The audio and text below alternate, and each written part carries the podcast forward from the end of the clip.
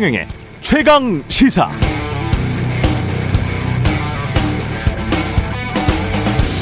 네, 서울 424개 동을 집값 순서대로 세어보니까 윤석열 당선인의 투표율과 판박이었다.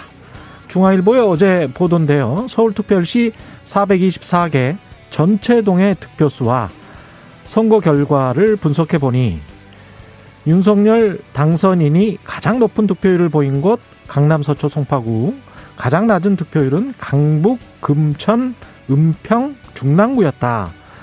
득표율 순위도 구별 아파트 평당 가격 순위와 거의 일치했다.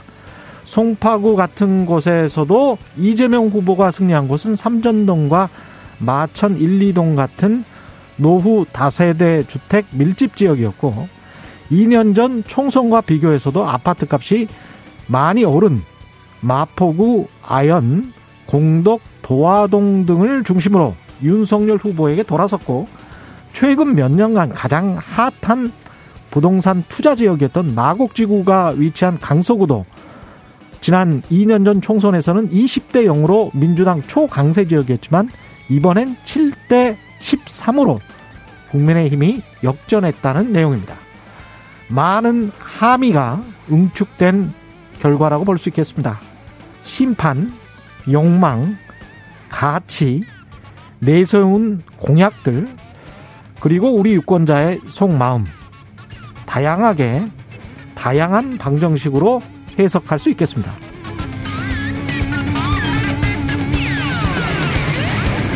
네, 안녕하십니까. 3월 16일 세상에 이익이 되는 방송 최경령의 최강시사 출발합니다. 저는 KBS 최경령 기자고요.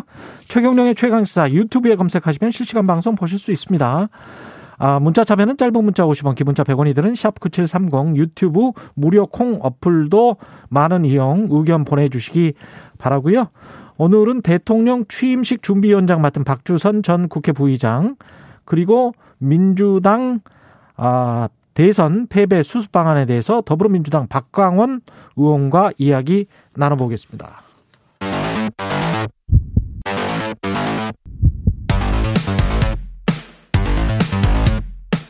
오늘 아침 가장 뜨거운 뉴스 뉴스 unboxing 네, 뉴스 unboxing 시작하겠습니다. 민동기 기자 나와 있고요. 김민하 시사평론가 연결돼 있습니다. 안녕하십니까? 안녕하십니까? 안녕하세요. 예, 문재인 대통령과 윤석열 당선인이 오늘 청와대에서 오찬을 갖습니다. 12시 청와대에서 오찬을 갖고요. 배석자 없이 독대할 예정입니다. 음, 아, 언론들의 관심은 이명박 전 대통령의 사면 이 문제가 이제 논의가 될 것이다. 여기에 초점이 맞춰져 있는데요. 이 문제뿐만 아니라 2차 추경 예산이라든가 우크라이나 사태와 북한 동향과 같은 외교안보 사안까지 폭넓은 대화가 오갈 것으로 보입니다. 아, 일부 보수 언론은요. 김경수 전 경남도지사와 이재용 삼성전자 부회장 등의 사면도 함께 거론될 수 있다. 이렇게 보- 보도를 하고 있고요. 특히 윤 당선인은 아, 코로나19 극복을 위한 2차 추경의 신속한 처리, 방역 조치 완화를 요청할 것으로 보입니다. 그리고 이명박 전 대통령 사면 문제와 관련해서는 장재원 비서실장이 기자들에게 이런 얘기를 했습니다. 우리가 건의하는 것이고 수용은 문재인 대통령이 하는 것이다. 아, 문 대통령이 부담을 가지고 하시라는 것이다. 사면권은 대통령이 보유한 권한이다. 이렇게 얘기를 했습니다. 어, 부담을 가지고 하시라는 것이다. 그렇습니다. 아, 김민아 평론가님, 예, 뭐 묘한 그런 분위기가 있는데 그렇죠.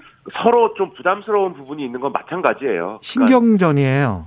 그렇습니다. 예, 이게 아무래도 이제 문재인 대통령 입장에서는 오늘 이제 어, 신문들 보니까 사설로 이명박 전 대통령 사면은 이제 부적절하다 이렇게 쓴 신문들도 있고 음, 여전히 국민 여론이 뭐 이명박 전 대통령 사면 필요하다 이렇게 한쪽으로 확 모아지는 그런 분위기는 아닌 거거든요. 그렇죠. 그래서 이걸 사면을 하기도 어렵 이- 쉽게 할 수가 없는 거지만 예, 또 전직 대통령이 이제 어, 구속되어 있는 상태로 어, 그냥 이제 임기를 끝내는 것도 그것도 일종의 정치적 부담일 수 있는 그런 딜레마가 있고 음, 윤석열 당선인의 입장에서도 이걸 이제 뭐 자기 임기가 됐을 때 취임을 한 이후에 어, 별도의 이제 사면을 고려하는 것도 정치적 부담인 것이고 음, 그렇다고 계속 사면을 안 하는 걸로 가는 것도 그것도 이제 어려운 일인 것이죠. 예, 그래서 이제 두 이제 현직 대통령과 당선인이 그나마 이제 절충할 수 있는 지대가 이제 당선인이 요청하고 현직 대통령이 이제 수용하는 건데 그냥 그렇게 매끄럽게 가는 거냐. 지금 장지원 의원이나 이런 사람들 발언은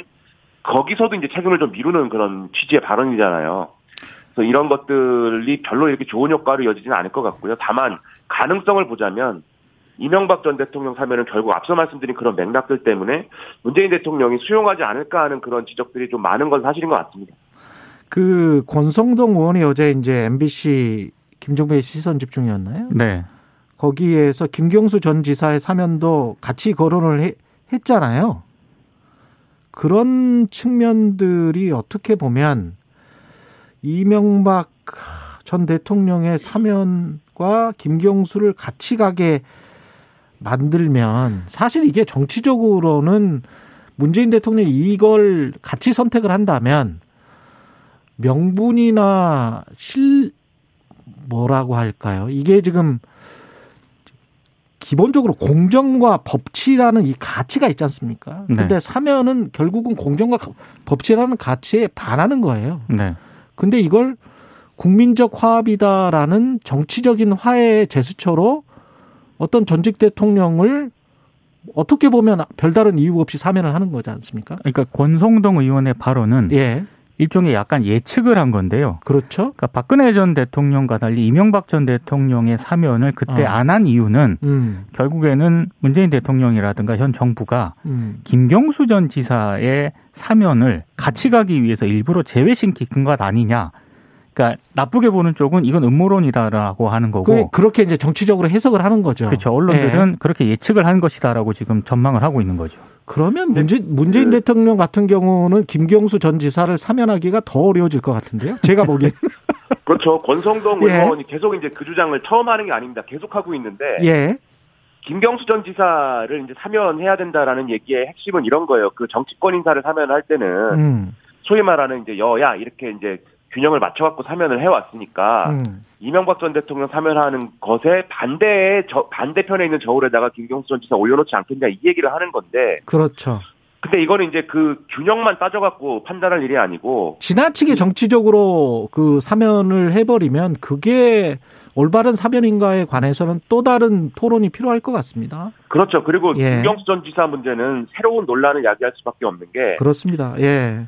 김경수 전 지사 어쨌든 문재인 대통령의 측근 중에 측근이었던 거고요. 음. 그리고 이제 이 지금 이제 이 형을 살게 된 이유가 문재인 대통령이 후보로 나섰던 선거에서 일어난 일 때문인 거잖아요. 음. 그런데 이것을 문재인 대통령이 임기 말에 어쨌든 사면권을 행사해 사면을 한다는 것은 이것은 이른바 우리 편의 잘못에 대해서 이 사면해주는 그런 어떤 취지. 예. 이게 과거에 이제 이명박 정권 때 뭐 말기에 가서 뭐 최시중 천신일 뭐 사면이랑 비슷한 거 아니냐 뭐 이런 얘기도 어느 언론은 주장하던데 그렇죠. 그런 것과 비슷한 새로운 논란을 불러일으킬 수밖에 없는 거거든요. 그래서 저는 김경수 전 지사 사면을 이번에 얘기하는 건 적절치 않다고 보고 그런 것 같아요. 굉장히 정치적인 발언인 것 같습니다. 예. 그렇죠. 그래서 오히려 이제 권성동 의원이 자꾸 그 주장을 하는 예. 이유가 수 있다. 예. 이게 평론가 입장에서 보면 일종의 정치적 함정 아니냐 뭐 이런 느낌도 드는데 그렇습니다. 약간 덧, 좀- 예. 덧을 치는 것 같은 그런 느낌이 들어요. 예. 그 만약에 진짜 김경수 전 지사 사면이 국민 통합을 위해서 필요하다라고 판단하면 음. 그 사면이야말로 윤석열 대통령이 하면 되는 사면이거든요. 음, 그러네요. 그래서 그런 판단을 하는 게 맞지 이번에 이걸 이런 방식으로 논의하는 건 적절치 않다고 봅니다. 그렇습니다. 예. 그리고 인수위에 인선이 좀 있었죠. 인수위 인선이 인선 인선 이야기하기 전에 집무실 이야기부터 할까요? 그 윤석열 대통령 당선인이 대통령 집무실을 음. 광화문이 아니라 국방부 청사로 이전하는 방안을 지금 검토를 하고 있습니다. 예. 지금 이 청와대 이전 테스크포스 팀장에 내정된 분이 윤한흥 국민의힘 의원이거든요.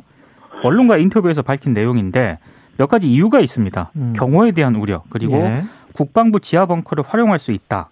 아, 그리고 지금 대통령 집무실이 광화문에 만약에 있을 경우에는요. 국- 청와대 국가안전보장회의가 열리는 지하 벙커를 그대로 이용할 가능성이 굉장히 크거든요. 음. 이렇게 되면 만약에 긴급 상황이 발생을 했을 때 대통령 동선이 집무실, 관저, 지하 벙커 굉장히 복잡해지거든요. 예. 이런 점을 감안을 했을 때, 아, 그래서 지금 국방부 청사로 이전하는 방안을 이제 검토를 하고 있는데, 여기에 대해서는 몇 가지 좀 문제점과 우려가 있습니다. 예. 처음에 광화문 대통령 구상을 한 게 시민들하고 직접 많이 만나겠다 이런 차원이었잖아요. 국민은 늘 대통령을 만날 수 있을 것입니다. 이게 윤석열 당선인의 발언이었습니다. 그렇습니다. 예. 이 구상하고 멀어질 수 있다는 점이 일단 나오고 있고요. 음, 이 국방부 같은 경우에는 일반인 출입이 금지돼 있지 않습니까? 그렇습니다. 아, 그런 점이 하나 지적이 되고 있고 그리고 만약에 국방부를 대통령 집무실로 쓰게 될 경우에 한남동 관저를 사용을 할 가능성이 굉장히 높거든요. 음. 이렇게 되면 대통령이 자동차로 출퇴근을 해야 되는데 주변 교통이 통제가 되고 그리고 대통령이 이동할 때는 방해 전파를 발신하지 않습니까? 그렇죠. 용산이 유동 인구가 굉장히 많습니다. 아. 그래서 시민들이 불편을 겪을 수도 있다. 그리고 용산의 국방부 근처에는 최근까지 미군 기지가 있었잖아요. 그래서 뭐 도감청에 대한 우려 이런 부분들도 완전히 정리가 돼야 되는데 이런 부분들까지 고려하면은 조금 논란이 있을 수가 있다라는 지적이 나오고 있습니다. 그러니까 이게 청와대를 벗어나는 게 말처럼 이제 쉽지 않은 거죠. 음. 지금 정부 서울청사로 그냥 이제 대통령 집무실을 옮기는 게 이제 좀, 어, 뭐랄까요. 이게 잘 되는 아니면 굳이 이제 국방부로 이전하자는 얘기는 이제 안 나왔을 것인데 그렇죠.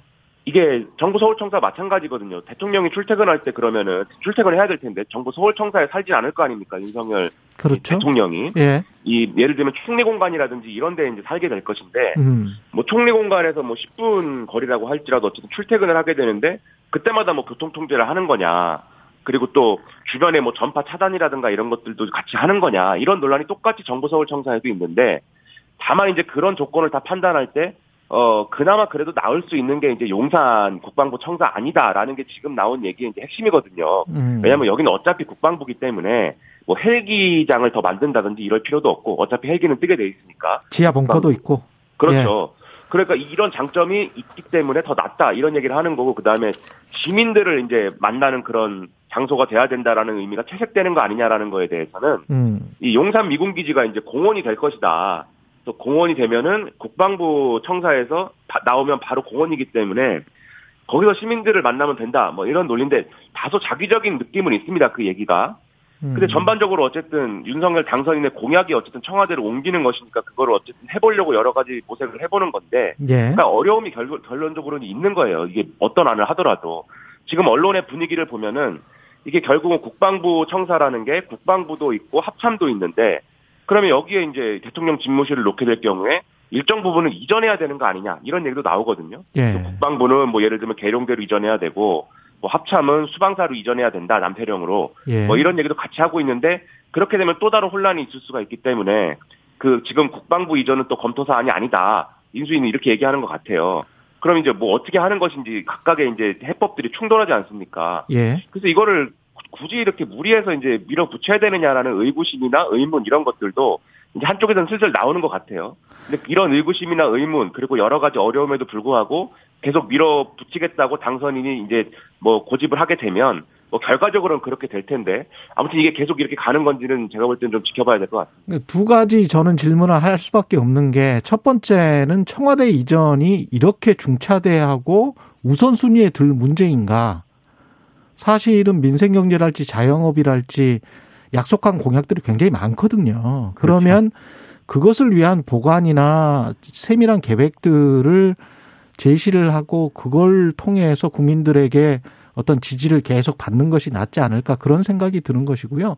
두 번째는 청와대를 개방을 해서 시민들에게 조금 더 공간을 넓혀주자. 북악산이랄지 그 뒤쪽 길이랄지. 그런다면 청와대를 축소하는 방안도 있어요. 그러니까 청와대에 그 굉장히 넓은 공간이거든요. 네. 그거를 지금처럼 대통령 집무실 정도의 기능을 하는 그러면서 이제 숙소만 간단하게 있는 그런 정도로 좀 축소를 해서 훨씬 더 많은 공간을 개방을 하면 국민과 소통도 할 수 있고 청와대 많은 공간이 그 굉장히 좋은 공간이거든요, 사실은. 저도 너무 공원 공원으로서 활- 활용할 수도 그렇죠. 있고요. 너무 예.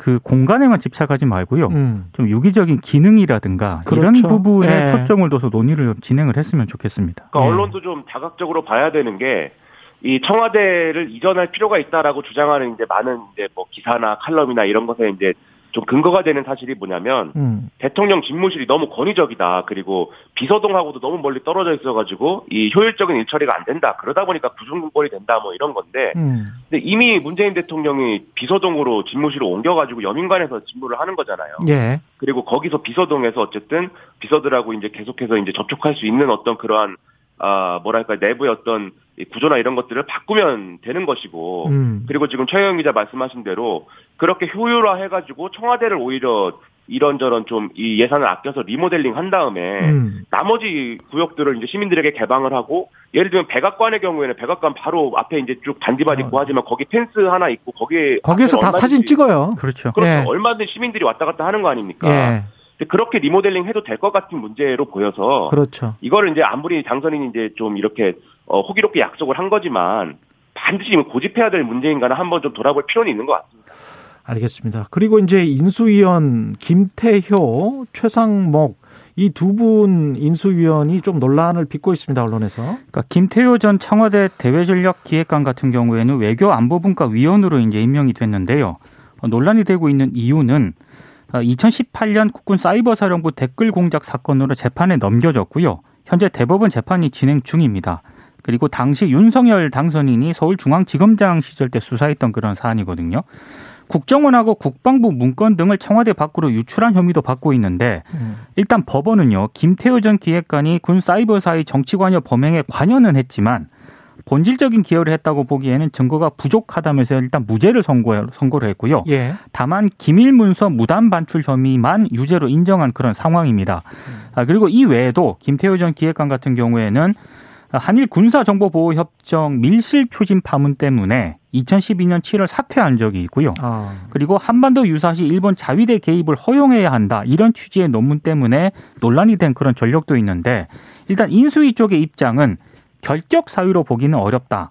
왜냐하면 판결이 대부분 무죄가 난 사안이기 때문에 결격 사유로 보기에는 좀 어려운 것 같다라는 그런 입장인 상황인데 아, 최종적으로는 아직 모르겠습니다. 예. 그렇죠. 예. 그러니까 소- 이분 같은 경우에는 김태효 전 비서관 같은 경우에는 예. 기획관 같은 경우에는 이제 다른 인사들과도 볼 때는 약간 궤를 벗어났다는 생각이 드는 게 예. 두 가지 측면에서 그렇습니다. 첫째는 지금 말씀하신 대로 이제 좀 안 좋은 얘기들이 같이 붙어 있는 거잖아요. 이게 국군 사이버사가 이제 뭐 여러 가지 댓글 공작을 하고 그랬는데 그것을 이제 청와대에 보고하는 이제 루트 중에 하나였다는 것이고 그렇죠.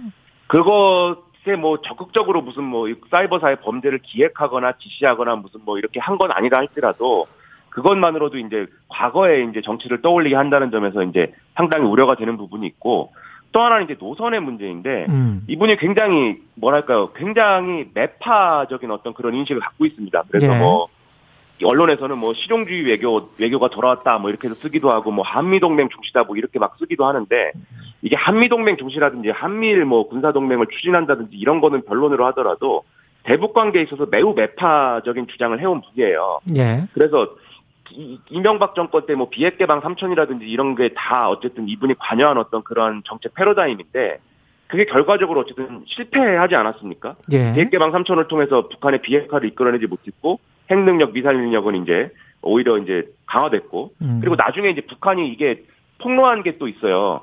그게 뭐냐면 베이징에서 남북이 어쨌든 정상회담을 하고 싶어서 이명박 정권 때 비밀 접촉을 하는데 이때 김태호 전 기획관이 뭐 이렇게 정상회담을 하기 위해서 천안함 문제에 대해서 사과하는 척이라도 해야 해야 되지 않을까라고 하면서 정상회담을 이렇게 요구하더라. 음. 이런 얘기를 폭로를 했는데 그건 북한의 일방적인 폭로니까 우리가 다 믿을 수는 없는 거겠죠. 그렇죠. 하지만 예. 그게 보여주는 바가 있습니다. 이명박 정권에서 어쨌든 말기에 정상회담이 필요했던 이유가 뭐냐 그러면 음. 그게 비핵개방 3천이라는 어떤 원, 원론, 이 북한이 비핵화를 이 실효적으로 안 하면은 아무런 협력도 할 수 없지만 조금 비핵화를 어쨌든 어, 이 비핵화의 결단만 내려주면은 모든 걸 해줄 수 있다라는 원칙이 사실 지켜지기 어렵다라는 거를 스스로 실토한 거잖아요. 예. 정상회담을 왜 해야 했습니까, 그때. 그래서 그런 걸 볼 때 적어도 이 인사가 상징하는 어떤 그런 점들에 있어서는 윤석열 당선인이 우려를 해야 되고 이분을 이제 제 생각에는 만약에 제가 인수위에 무슨 뭐 중요한 어떤 직책을 가지고 있다라고 하면은 이분은 쓰지 말자고 할 거예요. 예. 근데 만약에 쓰는 게 불가타다라고 하면 적어도 균형을 맞출 수 있는 인사들이 있어야 된다. 저는 그런 생각을 하고 있습니다. 균형을 안 보고 이제 능력 위주의 인사를 하, 겠다고 했기 때문에 이게 이제 능력 위주의 인사라고 생각을 하는 것, 판단을 하는 것 같습니다. 근데 이제 이 부분 논문이 한반도 유사시 일본 자위대의 개입을 허용해야 한다. 이런 취지의 논문을 작성을 했어요. 이분이 이제 교수인데 성균관대학교 교수죠. 맞습니다. 예. 이건 그러니까 이건 논란이 될 것 같은데. 그렇죠. 이 예. 일본군 자위대가 어디로 어떻게 갈 수 있느냐에 대해서는 예를 들면은 예. 일본 내에서도 논란인 거잖아요. 늘 논란입니다. 그게 예를 들면은 뭐 어, 최근에 이제 얘기로 하면은 뭐, 뭐 적극적 평화주의 이런 얘기도 있고 뭐 거기는 평화. 헌법 때문에 지금 당장은 어디로 갈 수도 없는 없죠. 나라잖아요. 일본은. 근데 그거를 그거를 이제 이른바 우리가 언론에서 표현하기로 해석 개헌을 해가지고 예. 자기들끼리 개념을 또 만들어 놨습니다. 그래서 동맹이 어떤 유사시에 근방에서 뭔가 어려움을 겪을 때 음. 거기에 뭔가 뭐 이 자위대를 파견할 수 있는 어떤 근거는 마련을 해놨어요.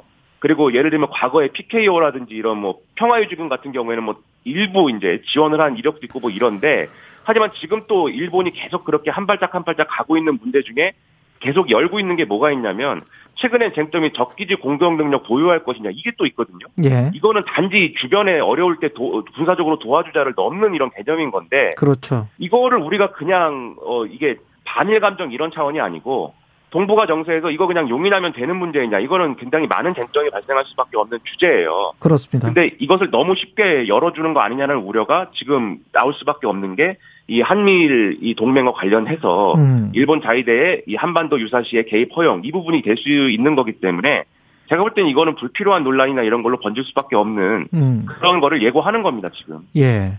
김호수 검찰총장은 이것도 이제 권성동 의원인데 뭐 잘 못하고 있으니까 사퇴해야 되는 거 아닌가 그런 주장이죠. 그러니까 라디오 인터뷰에서 한 발언인데요. 예. 일단 전제를 달긴 했습니다. 그러니까 임기가 1년 남았는데 윤석열 당선인이 대통령에 취임하면 검찰 인사 문제가 발생하지 않겠느냐. 음. 진행자가 이렇게 물으니까 예. 권성동 의원이 이렇게 답을 합니다. 총장으로서 수사 지휘를 제대로 했냐. 어. 특히 대장동, 백천동 사건 수사에 대해서 지난 국정감사에서 걱정하지 말라, 믿어달라 이렇게 얘기를 했는데 아무런 성과가 없지 않느냐 이렇게 얘기를 했거든요. 그래서 앞으로 검찰총장으로서 공명정대하게 수사할 각오라든가 의지가 있으면 임기를 채우는 것이고 음. 만약에 지금까지와 같은 행태를 반복을 한다면 스스로 거취를 결정해야 된다 이렇게 얘기를 했습니다. 예. 그런데 이 발언이 아무래도 논란이 빚어질 수 있다는 생각을 한 것 같아요. 예. 그래서 마지막에는 윤 당선인은 사퇴를 압박하거나 종용하거나 이러지는 않을 것이다 이렇게 얘기를 했습니다. 음. 그러니까 사퇴를 압박하거나 종용하지 않는 게 맞죠. 예를 들면 뭐 권호수, 김호수, 김호수 총장이 그런 판단을 할 수도 있습니다. 예를 들면 이제 어쨌든 정권이 바뀌는 거니까 내가 걸림돌이 되지 않아야겠다라고 해서 예를 들면은 윤석열 대통령이 취임했을 때 뭐 다음날 사퇴한다든지 예를 들면 김순남 검찰총장이 그렇게 했거든요. 뭐 그런 선택을 본인이 할 수는 있겠지만 지금 정권 핵심부에 있는 심지어 나는 윤핵관인 게 자랑스럽다 이렇게 얘기한 전성동 의원 같은 분이 나와가지고 이제 어, 사퇴 운운하는 것은 이제 제가 볼 때는 오히려 그게 훨씬 더 큰 압박이 될 수밖에 없는 거고요. 오히려 윤석열 당선인은 김호수 총장에 대해서 지난해 12월 달에 이렇게 얘기를 했습니다. 그 사람이 참 좋은 사람이고 뭐 이렇게 이 지금 환경이 이래서 그렇지 일할 수 있는 조건이 갖춰지면 잘할 사람이다. 이렇게 얘기를 했거든요. 나름대로 예. 신뢰를 가지고 있는 거 아니냐. 이렇게 볼 수 있는 차원이어서 이게 자칫 잘못하면 또 내로남불 얘기가 돼요. 그냥 막 밀어붙이다가는 사퇴 이런 걸 촉구하다가는 그렇죠. 그래서 잘못하면은 제가 뭐 약간 우스개로 말씀드리면 다음 대통령도 검찰총장 출신이 되는 수가 있습니다. 이렇게 가면 그런 그런 거는 제가 볼 때는 바람직하지 않고 아, 제가 순리대로 풀어가는 게 좋지 예. 이렇게 벌써부터 이렇게 뭐 물러나라 압박하고 이런 거는 제가 볼 때는 좋을 게 하나도 없죠. 그 비슷한 맥락인 것 같은데 공공기관이나 공기업 인사권 가지고도 지금 청와대와 인수위 쪽이 약간 충돌하는 그런 모양새. 그러니까 인수위 쪽에서는요 예. 앞으로 공공기관 인사할 경우에는 사전 협의를 하자 이렇게 요청을 한 거고 어. 청와대 쪽에서는 5월 9일까지는 문재인 정부 임기이기 때문에 임기 내에 주어진 인사권 행사하는 건 당연하다 이렇게 얘기를 하고 있는데요. 이게 계속 신경전을 벌이는 이유가 있습니다. 대법원이 지난 1월에 이른바 그 환경부 전 환경부 장관하고 신미숙 전 청와대 균형인사 비서관의 직권남용 혐의 유죄를 확정을 했거든요. 그랬죠. 이때 통상적으로 새 정부가 출범이 되면 관행적으로 공공기관 인사 물갈이를 진행을 했었잖아요. 음. 근데 여기에 대해서 이게 범죄가 될 수 있다는 하나의 판례를 지금 대법원이 만든 거거든요. 그렇죠. 직권남용이라고 해버렸죠. 그렇습니다. 예. 그래서 새 정부 출범 뒤 임기가 보장된 공공기관장 교체가 불가능하다는 점을 당선인 쪽도 알고 있기 때문에 음. 그래서 사전에 기관장 임명을 막으려는 어떤 정지 작업에 들어간 것 아니냐 아. 이런 해석이 나오고 있는데 여기에 대해서 청와대가 일단 선을 분명하게 그은 상황입니다. 예. 그러니까 인사권은 분명히 임기 말까지 어쨌든 문재인 대통령이 갖고 있는 거는 분명한 사실인데 음. 다만 이제 예를 들면 아주 중요한 직책의 경우에 예를 들면 한국은행 총재라든가 아. 그런 것들이 이제 윤석열 당선인하고 협의해서 하는 게 맞다고 저는 생각하고요. 지금 이미 나- 청와대는 한국은행 총재는 임명하지 않기로 했잖아요. 그렇습니다. 그렇습니다. 그래서 예. 이달 말에 이제 임기 종료인데 예. 충분히 이제 윤석열 당선인의 어떤 그, 어, 인사권을 보장해 주겠다. 이 부분은 그렇게 정리를 한 것으로 보이는데, 음. 명확하게 그런 건지 봐야 되겠습니다만.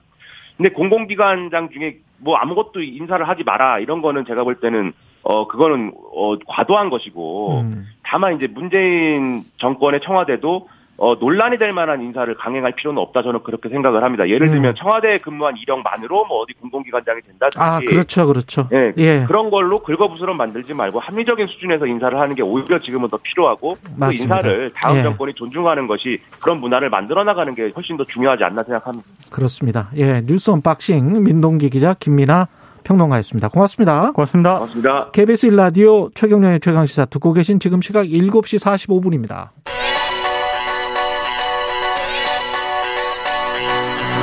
최강 시사 박대기의 눈. 네, 박대기에는 KBS 박대기 기자 나와 있습니다. 안녕하십니까? 네, 안녕하십니까. 예, 다음 주가 한미 FTA 발효된 지 10년입니까? 아, 예, 저 이번 주입니다. 제가 잘못. 아, 이번 주입니까? 예, 그렇군요. 예. 오늘 그 한미 FTA 10년의 빛과 그림자, 예, 알아보겠습니다. 일단은 대체로 평가는 긍정적이죠. 네, 그렇습니다. 예. 어, 10년 동안 우리나라가 많이 성장했죠. 예. 어, 사실 이게 한미 FTA 때문인가 아닌가는 좀 따져봐야 되겠지만은 음, 어, 일단 한미 교육만 봐도 상당히 많이 성장을 했다. 이런 점들 때문에 어, 성과는 있었다는 평가가 많이 나오고요. 하지만 그 그늘도 좀 들여다보자 이런 이야기도 나오고 있습니다. 그늘도 좀 들여다보자. 예. 일단 성과부터 봅시다. 기분 좋게. 네. 예. 수출은 많이 늘었을 거고요. 네, 예. 그렇습니다. 10년 동안 대미 수출이 63% 늘었고요. 음. 이것도 보면은 꾸준히 증가하는 그런 모습을 보이고 있습니다. 그리고 지난 10년 동안 우리나라의 대세계 수출 증가가 17%인데 63% 늘었으니까 3배 이상 늘어난 셈이죠. 대미 예. 수출이. 어, 이야기는 결국은 이제 우리나라의 해외로의 수출은 이제 한계나 성장의 끝에 달- 달해가지고 더 이상 음. 늘어나기 힘든 상황인데 예, 미국으로의 수출은 상당히 많이 늘었다는 점에서 결국 한미 FTA가 상당히 도움이 된 게 아니냐 음. 그런 분석이 나오는 배경이 되고 있고요. 음, 반대로 수입도 한 69% 정도 늘었습니다. 그런데? 원래 예. 예. 그런데 원래 우리나라가 이제 미국에 대해서 어, 무역 흑자를 보고 있었기 때문에 음. 전체적으로 무역 흑자 규모는 늘어난 그런 상황입니다. 그렇죠. 우리가 그리고 너무 중상주의적으로 세상을 해석할 필요는 없을 것 같아요. 예, 그렇습니다. 사실은 예. 이제 무역의 규모가 늘어난 자체가 상당히 그렇죠. 좋은 그런 수입도. 늘어났다는 거는 미국산 수입이 늘어났다는 거는 그만큼 우리나라가 부유해졌다는 그런 의미도 될 수 있거든요. 네, 그렇습니다. 예. 어떤 산업들이 주로 혜택을 받죠? 예, 우리나라 입장에서는 단 한 개의 산업으로 보자면 자동차 산업이고요. 음. 뭐 그룹으로 보자면 현대 자동차 그룹이 혜택을 본 걸로 평가가 되고 있습니다. 예. 현대차와 기아가 미국에 상당히 많이 성장을 했거든요. 음. 10년 동안 특히 그 배경에 이제 한미 FTA가 있었던 것으로 보이고요. 그렇죠. 예. 2011년에서 이 코로나 영향 받기 이전에 19년까지 통계를 보면은 예, 수송기기 분야, 자동차 분야입니다. 음. 이 대미 수출이 연평균 5.1% 늘어났는데 예, 같은 기간 동안 수송기기 대세계 수출은 연평균 4.3% 감소했습니다. 감소했어요, 예, 오히려. 그러니까 지금 전 세계에서 자동차 산업을 reshoring이 활발하기 때문에 아, 우리나라에 차를 팔려면 우리나라에서 공장을 지으라 이렇게 하는 나라들이 대부분입니다. 그렇죠. 그런 네. 상황에서 어 그나마 한미 FTA 때문에 우리나라의 울산 공장 또 기아차 광주 공장에서 만든 차들이 미국으로 수출이 되고 있다. 그렇죠. 뭐 그런 상황으로 보이고요. 예. 그 밖에도 화학, 고무, 플라스틱 산업이나 섬유 의류 산업도 어, 정도의 차이는 있지만 음. 한미 FTA 때문에 어쨌든 성장은 지속적으로 하고 있는 그런 상황입니다. 주로 이제 그늘이라고 하면 우리 농업 쪽, 축산업 쪽뭐 이런 쪽이라고 할 수 있을까요? 예, 그 10년 전 상황을 많이 기억하실 텐데 예. 그때 특히 축산업 음. 중심으로 상당히 이제 우리나라 한우 산업이 다 망할 수 있다 이런 그렇죠. 우려가 많이 나왔고요. 예. 어, 그런데 통계를 보면은 일단은 통계상으로는 뭐 긍정적인 신호도 있습니다. 2011년에 우리나라 한우 사육 두수가 280만 마리였는데 음. 예, 지난해는 340만 마리가 됐으니까 약 20% 정도 증가를 했습니다. 예. 한우 사육은 오히려 늘어났다. 이러면 뭐 산업이 그렇게 힘든지 않은 게 아니냐 이런 이야기도 나오는데 예. 좀 다른 면도 봐야 될 것이 한우 농가 수는 확실히 줄었습니다. 어. FTA 이전에는 15만 호였는데 지난해는 9만 호 정도로 줄었거든요. 이 점점 이것도 한우도 산업이 규모의 경제가 되고 네, 그렇습니다. 거네요. 한우는 예. 이제 어, 영세농이라고 할 수 있는 그런 분들은 이제 이 한우 사육을 포기를 하시고 그러네. 대신에 이제 좀 대규모 기업형으로 예.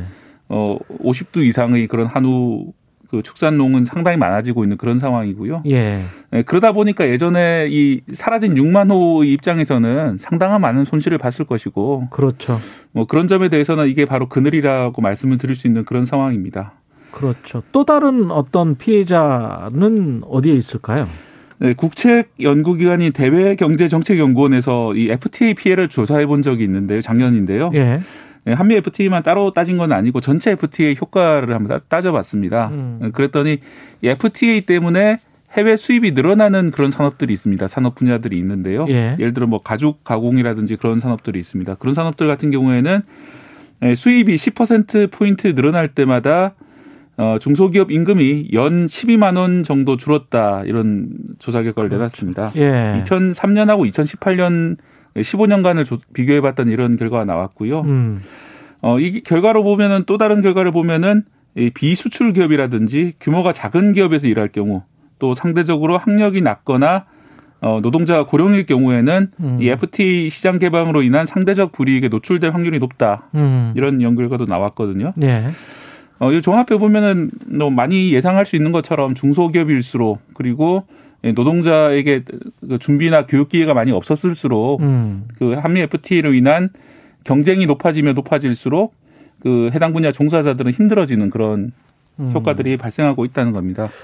우리가 또 다른 자유무역 협정 뭐 준비를 하고 있는데 그것도 대비를 잘 해야 되겠습니다. 특히 뭐 일본이 주도하는 이런 것들도 있는데 어떻게 해야 될지도 모르겠고요. 예, 시간이 없어서 그 문제는 다음에 또 이야기를 하도록 하고요. 네. 오늘은 여기까지 듣겠습니다. 예.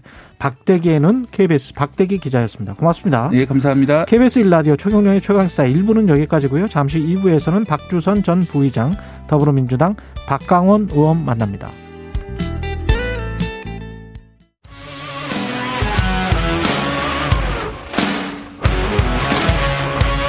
오늘 하루 이슈의 중심 최경영의 최강 시사. 네, 윤석열 대통령 당선인의 취임식 준비위원장으로 전직 사선 국회의원 박조선 전 국회 부의장이 임명됐습니다.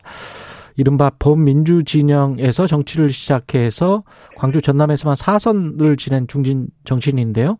5년 만에 정권 개최를 이뤄낼 대통령의 취임식을 맡게 된 의미와 배경에 대해서 좀 짚어보겠습니다. 박주선 대통령 취임식 준비 위원장 전화로 연결돼 있습니다. 안녕하세요. 네, 안녕하세요. 예.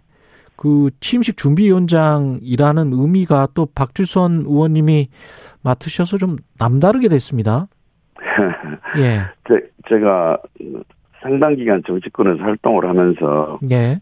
민심을 파악하고 또 음. 민심이 바라고 원하는 정부가 어떤 정부인가 하는 것을 좀 알고 있다고 당선자께서 저를 평가해 주신 것 같고 예. 또 하나는 어, 선거운동 기간에 당선인을 여러 번 뵌 일이 있었는데 그때마다 본인의 예, 국정 철학과 가치, 비전에 대해서 말씀을 많이 하셨습니다. 그래서 예. 누구보다도 그냥반의 예, 국정 운영 방향과 목표 지향점을 잘 알 테니까 그걸 좀 결합해서 예. 대통령 취임 준비 및 취임사를 좀 만들어 달라는 취지로 저는 받아들이고 저는 사실 좀 벅찬 자리이기 때문에 제가 사양을 좀 했었는데 예. 어, 당선인께서 거듭 어, 요청을 하셔서 제가 어, 수락을 하고 뭐 윤석열 정부의 출범에 좀 미랄의 역할이라도 해야 되겠다 부족하지만 최선을 다하겠다 그런 마음과 자세로 제가 임하고 있습니다. 취임식도 취임식이지만 취임사까지 관장을 하게 되면 취임사에 담길 내용도 이제 가치 메시지 이것도 이제 당선인과 굉장히 교감을 많이 해야 될 텐데요. 어떤 예. 내용들이 들어갈까요? 예, 우선 그 공정과 상식, 그 정의와 법치, 예, 통합과 화합 뭐 이런 것을 수없이 강조를 하셨고 예. 지역 지역 균형 발전, 뭐 세대, 지역 어또 이런 갈등과 격차를 좀 해소하야겠다 이런 말씀 많이 하셨기 때문에 음. 이제 그런 것을 바탕으로 하고 맥락으로 해서 음. 국정 전반에 걸친 대통령의 비전 제시가 있어야 할 것이다. 저는 그렇게 생각하고 있는데, 예. 제 이제 저 혼자 하는 게 아니고 취임식 준비위원회가 있거든요. 그렇죠. 그래서 이제 각계 전문가 또 경륜 있는 분들을 모시고 서로 깊이 있는 토론과 논의를 거쳐서 어, 취임사를 좀 정하도록 그렇게 계획을 하고 있습니다. 취임식의 분위기도 어떤 기조로 준비를 할지 어떤 기조를 보여줄지 국민들에게 그것도 예. 중요하겠습니다. 예. 예. 근데 저는 뭐 저 개인 생각으로는 예. 역시 윤석열 정부의 탄생 출범을 국민들은 축복하고 음. 또 윤석열 정부는 국민에게 한없는 봉사를 하면서 선거 기간 동안 했었던 약속은 대통령으로서 반드시 지킨다. 예. 그러면서 국민과 정부가 하나가 되고 정부는 국민을 위해서 어, 무한대의 봉사를 한다. 그런 정신을 좀 바탕으로 해가지고 컨셉을 좀 잡는 것이 어떤, 어떻겠나, 그런 음. 생각하고 있는데, 그것도 위원들끼리 예, 토론을 좀 해서 정하도록 그렇게 하겠습니다. 이 코로나 19 때문에 뭐 어울려서 좀 따뜻하기는 합니다만은 장소나 규모 같은 경우도 좀 고민이 되겠어요. 아, 그렇습니다. 예. 방역 수칙도 지켜가면서 예. 또 with 그 코로나 어, 상황이 어떻게 전개될지 그것도 감안해 가지고 음. 차질 없는 준비를 하도록 최선의 노력을 한번 하겠습니다. 예. 그리고 뭐 국무총리 후보에 박주선 위원장 이름도 거론되더라고요. 아이고 제가 그만한 뭐 능력이나 경륜이 갖춰졌는지 모르겠습니다. 많이 미흡하고 부족한데 예. 다만 윤석열 정부 출범에 조금이라도 음. 도움이 되거나 필요하다고 생각이 되면은 네. 작은 미랄의 역할은 해야 되지 않나 하는 것이 사명과 제 책임이 아닌가 이런 생각을 하고 있습니다만 그런 기회가 어, 제가 바란다고 오는 것도 아니고 또 국민이 평가해 주셔야만 가능할 수 있는 일이기 때문에 예. 제가 그 크게 뭐 그걸 기대하거나 음. 바라고 있지는 않습니다. 예. 이번 대선 결과는 어떻게 받아들이셨어요? 그 일단은 문재인 정권에 대한 평가 그리고 음.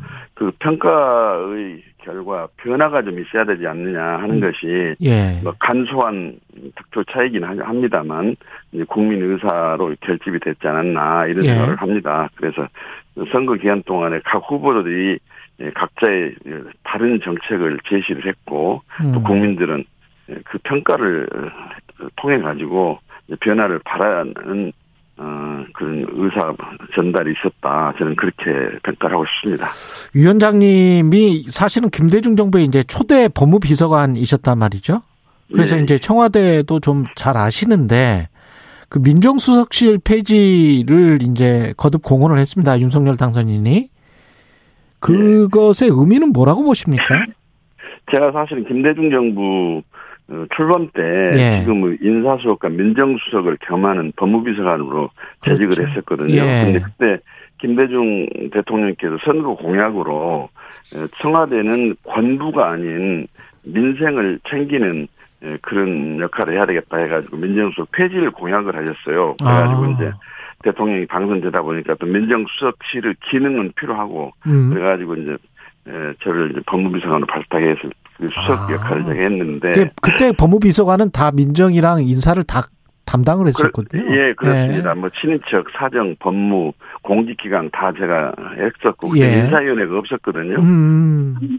그랬는데 정말로 살얼음을 걷는 그런 자세로 아, 이 민정수석은 권한은 없고 무한한 사명과 책임만 있다, 또 의무만 있다 이런 자세로 가지 않으면 예. 예, 탈법과 또 일탈도 많고 또 그 권력을 지탱하기 위해서는 하기 위한 또 국민을 이렇게 봉사하기 위한 국민의 사정과 어, 실상을 좀 파악해가지고 국정에 반영하는 역할을 해야 되는데, 음. 이게 무소불위 권력을 갖고 있으면서 호가호위, 대통령을 호가호위 해가지고, 음. 에, 권력기관에 개입을 하고 간섭을 하고, 에, 권력을 유지하게 하는 방향으로 에, 권력을 오용을 하고 하는 사례가 상당히 많았습니다. 특히나 문재인 정부 들어와서 아쉽게도 그런 부분이 좀 많이 있었고, 또 인사 검증을 했지만은 결국 예, 국회 인사청문회 과정에서 여러 가지 문제점이 발견이 됐는데도 불구하고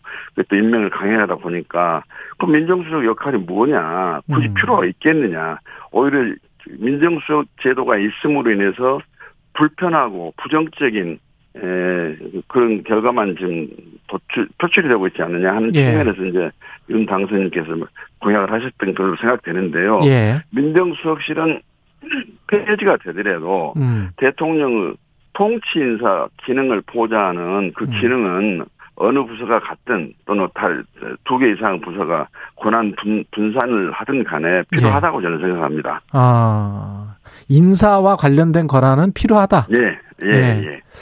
그런 민정수석이 아니더라도 그 기관만 있으면 예. 그, 그, 그 기관은 필요하다고 생각합니다. 근데 이제 한쪽에서는 이런 우려는 있습니다. 왜냐하면 당선인이 검찰총장 출신이시기 때문에 혹시 검찰을 직접 이렇게 좌지우지할 수 있는 여건이 있어서 민정수석실이 일종의 이제 버퍼링 지대, 완충 지대 역할도 했었는데 그게 뭐 필요 없다 이러 이러는 거 아닌가? 아이고 대통령이 검찰총장 출신이라고 그래가지고 검찰총장이나 일선 검사들에게 일일이 어떻게 지시를 하면서 이렇게 해라 저렇게 해라고 어 또 요청을 하고 개입을 예. 하겠습니까? 오히려 그런 마음과 사세가 네, 돼 있다고 한다면 민정수석이 절대 필요하죠. 오히려 음. 당선인께서는 음. 검찰이 정치적 중립과 독립을 지키면서 또 민주적 통제를 받아가면서 자율적으로 기강을 음. 유지하면서 네. 국민에게 봉사하는 검찰권 행사를 하도록 하겠다는 의지 표출이 아닌가 저는 음. 그렇게 생각합니다. 특별감찰관제는 어떻게 생각하세요? 공수처를 아, 견제하기 위한 카드다 뭐 이렇게 어, 분석하는 아, 사람들도 있습니다. 그렇게 보지 않습니다. 아. 국회가 엄연히 특별감찰관법을 만들어서 예. 지금 시행이 되고 있는데 뭐 문재인 정부 들어서 5년 동안 특별감찰관이 지금 공석으로 있었거든요. 음. 그 사실 법률 위반입니다. 음. 그래서 특별감찰관은 청와대 대통령을 비롯한 대통령의 사인 사촌 이내의 친척의 비 탈법 위법에 대해서 감독하고 감시하는 역할을 하기 때문에 수사기관하고는 다릅니다. 예. 그래서 당연히 법에 있는 제도기 때문에 법을 법이 폐지되지 않는 이상은 그 음. 제도를 시행을 해야 되는 것은 당연하겠죠. 예. 알겠습니다. 그리고 오늘 사실은 그 문재인 대통령과 윤석열 당선인 회동이 있기로 했잖아요. 네. 근데 지금 속보가 들어왔는데 예정된 회동 일정을 다시 잡기로 했다. 연기 이유는 양측 합의에 따라 밝히지 못한다 이런 이제 속보가 나와 있어서 이게 아마도 이제 이명박 전 대통령 사면이나 특히 이제 또 권성동 의원이 김경수 전 지사를 함께 사면할 것이다 이런 예측 뭐 이런 것들과 연동돼서 약간 그 양측이 신경전이 지금 격화되고 있는 것 아닌가 그런 생각도 드는데요. 아 저는 지금 우리 최 선생님 말씀 듣고 처음 알았습니다. 예, 그 지금 방, 방금 속보입니다. 예. 아, 내용을 몰랐고. 예. 뭐, 양측에 무슨, 어, 어, 독대를 해가지고, 저, 저, 현직 대통령, 차, 차기 대통령끼리 뭐 말씀 나눌 여러 가지 여건과 환경이 좀, 어, 조성이 좀 덜 됐나, 아니면 자료가 미비됐나, 그, 그, 그 부분에 대해서는 제가 뭐 답변 드리기가 좀 어렵습니다. 이명박 전 대통령 사면에 관해서는 어떤 생각이세요?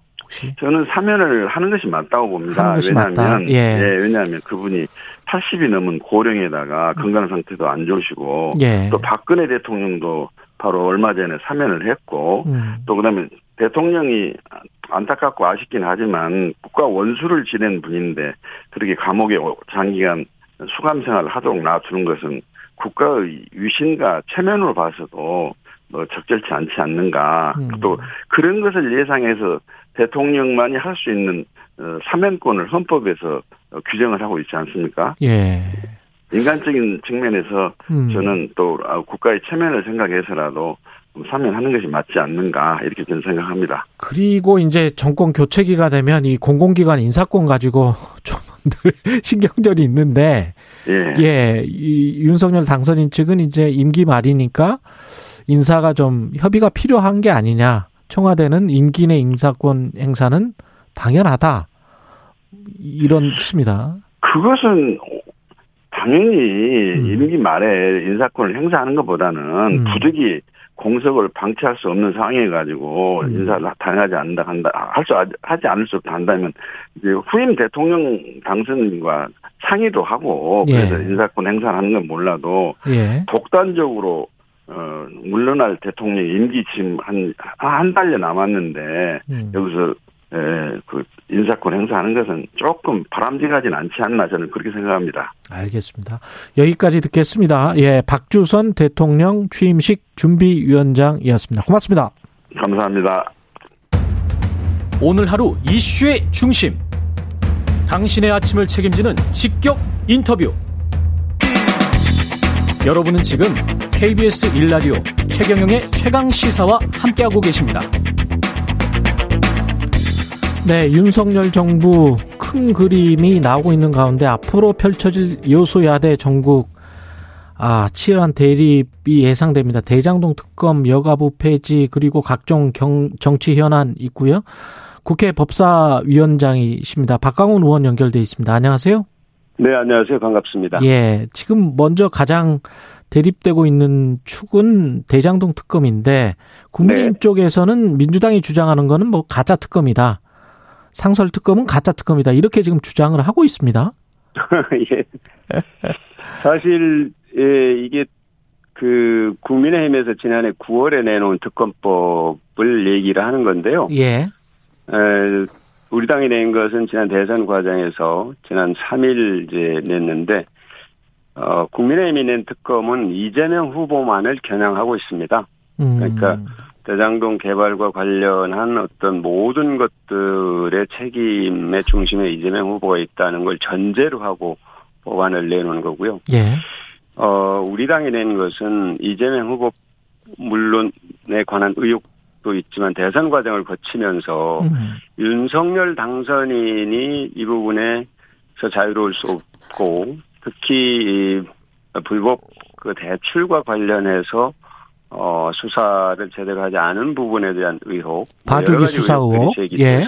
예.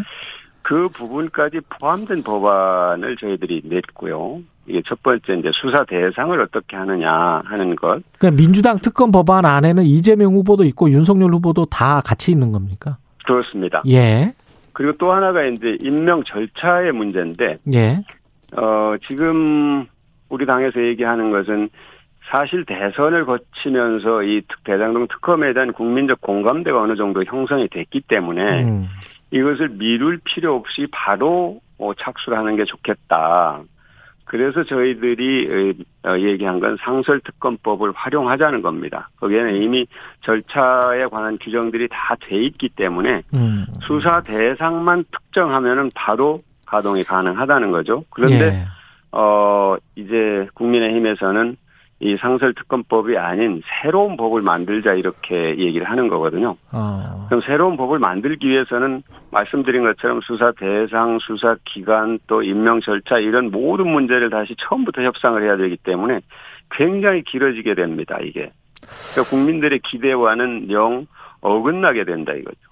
그런 점이 저희들이 지적하는 부분이고 그래서 신속하게 3월 국회에서 이 특검을 가동시킬 수 있는 조치를 취하자 이게 저희들의 입장입니다. 근데 국민의힘 입장에서는 제가 보기에도 급할 게 없을 것 같아요. 일단 이제 정권을 잡았고 그 다음에 검찰에서 계속 수사를 하게 하고 재수사도 할 수 있지 않느냐 뭐 이렇게 주장할 수도 있지 않습니까? 그렇게 만일 국민의힘에서 생각한다, 예. 할게 없다고 생각한다면 그것은 국민을 무시하는 아마 생각이라고 국민들께서 받아들일 겁니다. 그래요. 진실은 저는 협상의 대상은 아니라고 봅니다. 예. 이미 국민적 공감대가 있고 예. 또 국민의 눈높이에서 이 문제는 처리를 해야지 어느 한쪽에 유불리를 갖고 접근하면 음. 국민들이 그 공정성을 믿지 않을 겁니다. 아, 또 하나는 예. 지금 이제 윤석열 당선인 후보자 시절에 어, 몇 가지 발언에 대해서 아, 정치 보복에 대한 우려가 국민들 사이에서 굉장히 퍼져 있었어요. 예. 근데 그 우려는 여전히 해소되지 않고 있죠. 물론 정치 보복은 없다는 얘기를 당선인이 하긴 하셨죠. 음. 그러나 어, 그 부분에 대해서 완전히 해소됐다고 볼 수 없는 상황에서 예. 이재명 후보만을 특정해가지고 한 법안을 계속 주장한다. 그리고 이것을 우리 당이 요구하는 두 후보 다 들어가 있는 이 법안을 미루기 위해서 어, 시간을 끈다. 이런 인상을 준다면 저는 그것이 아 이게 정치 보복으로 이어질 수도 있겠다 하는 국민들의 우려가 커질 것이다고 봅니다. 음. 또 하나는 예. 사실은 검찰 개혁의 큰 흐름이 어 퇴행할 수도 있다. 음. 그러니까 이 이 새 정부가 윤석열 정부가 검찰을 얼마든지 어 컨트롤할 수 있다, 통제할 수 있다 이런 생각을 갖고 있. 있는 것이 깔려 있지 않다면 급할 음. 게 없다 이렇게 생각하는 것은 옳지 않다고 보는 거죠. 그 검찰 개혁 이야기 말씀하셨습니다만 김호수 검찰총장 뭐 계속 잘못하면 사퇴하는 게 낫지 않느냐라는 식의 권성동 의원의 발언이 있었거든요. 그건 어떻게 보십니까? 어, 그거는 저는 대단히 적절하지 않다고 봅니다. 예. 검찰총장의 임기는 정해져 있습니다. 2년으로. 음, 예.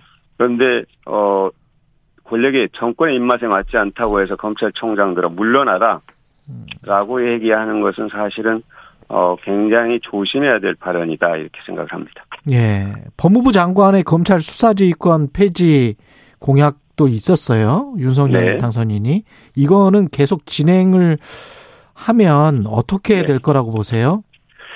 사실 이 부분은 굉장히 중요한 겁니다. 예. 법무부 장관 수사 지휘는 오직 어, 법무부 장관만이 검찰에 대해서 지휘를 할 수 있도록 되어 있습니다. 대통령이 할 수 있다거나 어느 누구도 할 수 없도록 되어 있는데 예. 그것이 유일한 검찰에 대한 어떤 통제 수단입니다. 음. 문민 통제 수단인데 예. 그것마저 없애겠다 그러면 검찰을 그냥 아예 그냥 뭐라고 다 풀어주겠다. 음. 검찰이 하고 싶은 대로 다 할 수 있도록 하겠다 하는 거니까 한때 한때가 아니라 선거 과정에서 국민들이 우려했던 이른바 검찰 공화국, 검찰 왕국 이런 것에 대한 그림이 어두운 그림자가 떠오를 수밖에 없을 것이다 저는 이렇게 봅니다. 민정수석실 페이지는 어떻게 보세요?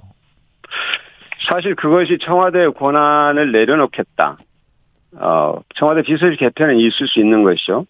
청와대 개, 어, 권한을 내려놓겠다는 것이라면 저는 뭐 찬성할 일이죠. 예. 그런데 그것이 오히려 거꾸로 검찰의 권한을 강화하는 것으로 이어진다면 음. 그건 또 하나의 걱정을 만드는 것일 겁니다. 예. 그리고 예. 사실 이 민정수석실에 굉장히 중요한 일을 압축하면 고위공직에 대한 감찰, 그 다음에 친인척 관리입니다. 그럼 음. 친인척 관리를 어떻게 할 것이냐는 의문을 남기게 될 거예요. 예. 이 부분은 저는 어 저는 뭐 비서실 개편은 정권에 따라서 할 수 있습니다. 예. 할수 있는데 이런 의문을 명확하게 해소할 필요가 있다. 이렇게 음. 말씀드리겠습니다. 그리고 방금 전에도 이제 김은혜 대변인이 기자들과 브리핑에서 청와대 한 가지 확실한 거는 지금의 청와대에서는 꼭 이전하겠다. 다른 장소로 가겠다. 이렇게 지금 이야기를 하고 있는데 이 네. 의도는 이제 국민과의 소통을 강화하는 차원이다. 국민과 네. 더 만나고 싶어서 그런 것이다. 이렇게 이야기를 하잖아요. 어떻게 보십니까? 네. 이 부분은? 사실 이제 문재인 정부에서도 그 청와대 광화문 청와대 광화문 대통령 시대를 약속을 했었고 그걸 시도하다가 결국 경호상의 문제로 어 적게 됐는데요. 그 경호와 관련된 부분이 뭐냐면은 이런 것들입니다. 그것이 대통령의 출퇴근, 매일 출퇴근의 문제가 시민들에게 어떤 영향을 미칠 것인가.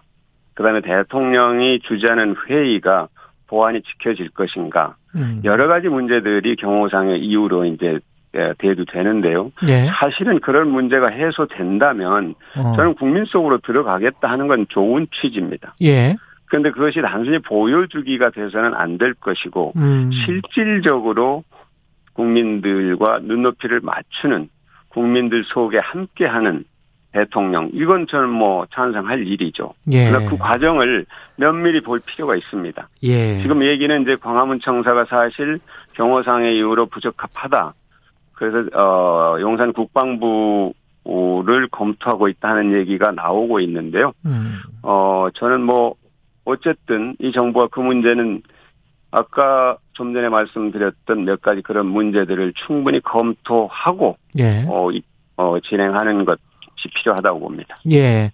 그리고 여가부 폐지에 대해서는 뭐 민주당 내에서도 여가부 기능이나 역할 자체를 없애는 게 아니면 그러면 다른 이름으로 개편하는 것은 있을 수 있다 이런 목소리들이 나오고 있는데요. 의원님은 네. 어떻게 생각하시는지 궁금하네요. 지금 정확하게 지적하셨는데요. 예. 여가부를 폐지한다고 해서 그 일이 없어지지 않습니다. 음. 그러니까 여성의 사회 참여와 여성 인권의 문제, 또 아동 청소년의 문제, 또 다문화, 또 다문화 가족, 또 우리 가족의 문제, 뭐 이런 굉장히 많은 일들을 여성가족부가 하고 있는데 이 연원을 보니까 이 1995년에 유엔에서 성평등 강령 결의안을 채택했습니다. 아. 그리고 97년 대선에서 모든 후보들이 여성 정책 관련 부처를 신설하겠다고 공약을 했어요. 음. 그리고 98년에 김대중 대통령이 설리, 설치를 했죠. 예. 이명박 정부 때 한때 이걸 폐지하려고 했다가 결국 보건복지부의 업무가 과중해지고 또 여성 단체들이 이의 제기로 다시 되돌린 일이 있습니다. 지금 여성가족부를 이 설치하고 있는 우리 부처와 비슷한 역할을 하는 부처를 설치하고 있는 나라가 190개 나라가 넘습니다. 어. 2015년에 137개보다 증가를 했어요. 예. 그러면 어 당선인께서 이런 얘기를 하셨더라고요. 여성가족부가 사실상 음. 수명이 다 했다. 음. 이 얘기는 할 일을 다 했다는 얘기잖아요. 예. 근데 그, 그 부처를 해체하면서 일들을 각 부처에 나눠준다면, 음. 그건 사실상 어떤 의미가 있냐. 인력을 줄이는 의미가 있는가. 어떤 의미가 있습니까? 정부 축소의 의미가 있는가? 아무런 의미가 없습니다. 저는 이 문제는 음. 선거 전략적으로 접근한 문제이기 때문에 예. 사실은 재검토하는 게 맞다고 보고요. 예. 또그 당 안에서도 오히려 부총리급으로 격상해야 된다는 주장이 그 안에서 나오고 있습니다. 어. 네. 그러니까 이 문제는 어, 진지하게 다시 검토하는 게 맞다 이렇게 봅니다. 예, 이게 지금 또 더불어민주당 패배로 비대위 출범을 했는데 방향성이랄지 누구를 대표 선수로 놓을 것인가 이 부분에 관해서는 아직도 합의가 당내에서는 되지 않은 것 같은데 어떻게 보십니까?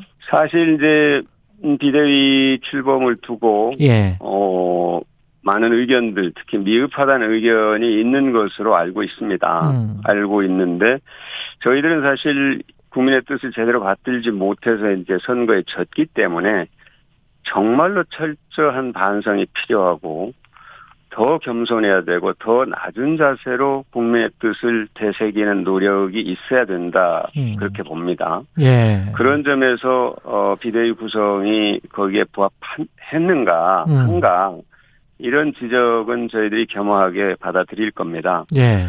어, 당, 어, 당내에서 지금 이제 여러, 어, 의견 수렴을 하고 있는데요. 음. 어, 역시 같이 해야 될 것은, 어, 국민들과 소통을 하면서 당이 더, 어, 쇄신을 하는 그런 모습. 그거는 이제 사람의 모습으로 보여줄 수도 있지만 자세와 정책의 어떤 쇄신으로도 보여줄 수 있기 때문에 예. 그런 어, 노력이 같이 이루어져야 된다. 반드시 이 부분은 국민들이 100% 공감하지 않더라도 그런 노력이 수반돼야 된다 이렇게 봅니다. 사람 태도 정책 말씀을 하셨는데 어제 노웅래 의원은 그래도 윤호중 원내대표를 그 비대위원장으로 둔 것은 좀 잘못됐다 이렇게 비판을 하더라고요.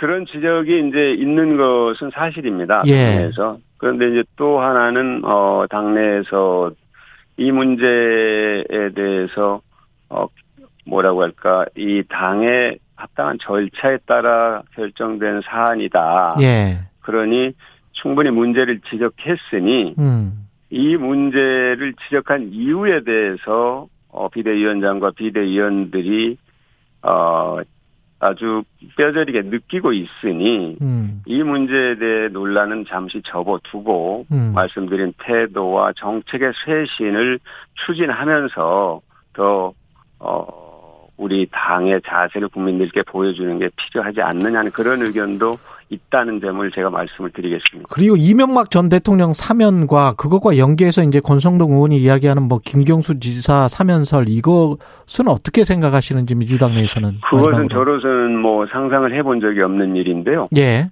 어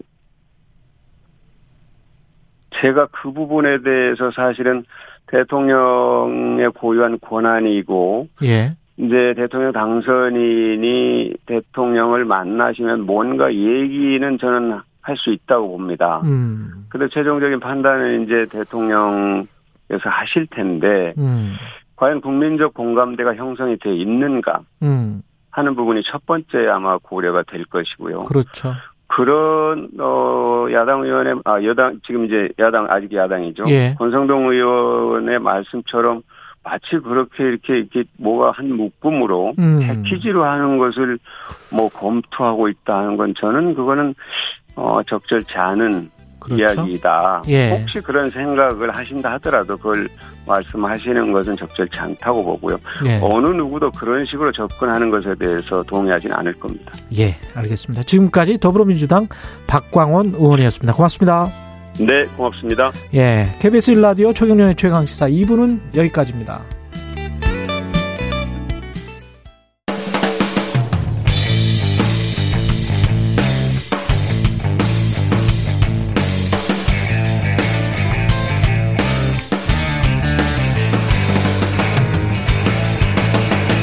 최경영의 최강 시사.